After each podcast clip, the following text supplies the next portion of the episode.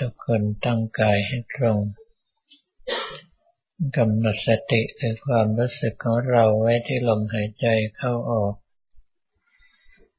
หายใจเข้าให้ความรู้สึกของเราแนบชิดติดกับลมหายใจเข้าไป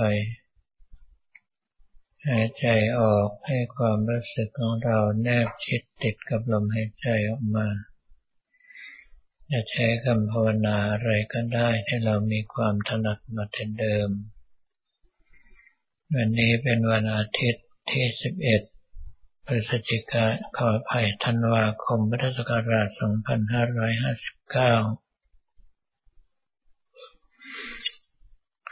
สำหรับในวันนี้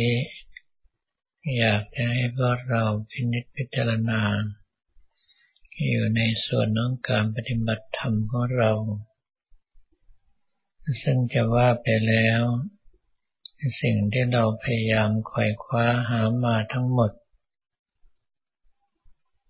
หรือว่าสิ่งที่เราพยายามขับใส่ไล่ส่งก็เป็นสิ่งที่ไม่ดี ก็ไม่ได้อยู่ไกลที่ไหน อยู่ในใจของเรานี่เองดังนั้นการปฏิบัติธรรมจึงไม่ต้องไปใส่ใจเรื่องภายนอก สำคัญที่สุดอยู่ตรงที่การชำระจิตใจของเราให้ผ่องใสให้หมดสิ้นจากกิเลส โดยยึดหลักสัมมัปทานสี่ขององค์สมเด็จพระสัมมาสัมพุทธเจ้า เป็นเครื่องประกอบ เพราะว่าสภาพจิตของเรานั้นรับความดีความชั่วได้ทีละอย่างเท่านั้น ไม่มีใครสามารถทำความดีความชั่วพร้อมๆกันได้ ต่อให้เจตนาแกล้งกระทำก็ทำไม่ได้ดังนั้นองค์สมเด็จพระสัมมาสัมพุทธเจ้าจึงได้มอบประทานสี่ก็คือความเพียรสี่อย่างให้แก่เรา ได้แก่หนึ่งสังวรประทาน ก็คือพินิจพิจารณาดูว่าใจของเรามีความชั่วอยู่หรือไม่ พยายามเสาะหา โดยที่ไม่เข้าข้างตนเอง วิธีที่ง่ายที่สุดก็ดูไปตั้งแต่นิวรณ์ห้าอย่าง ก็คือสภาพจิตของเรายังยึดโยงอยู่กับรูปสวยเสียงเพราะกลิ่นหอมรสอร่อยสัมผัสระวังเพศหรือไม่ ยังโกรธเกลียดอาฆาตพยาบาทผู้อื่นอยู่หรือไม่ มีความง่วงเหงาหานอนขี้เกียจปฏิบัติหรือไม่ มีความฟุ้งซ่านลำคาญหงุดหงิดใจหรือไม่ มีความลังเลสงสัยในพระพุทธธรรมพระสงฆ์ว่ามีคุณความดีจริงอยู่หรือไม่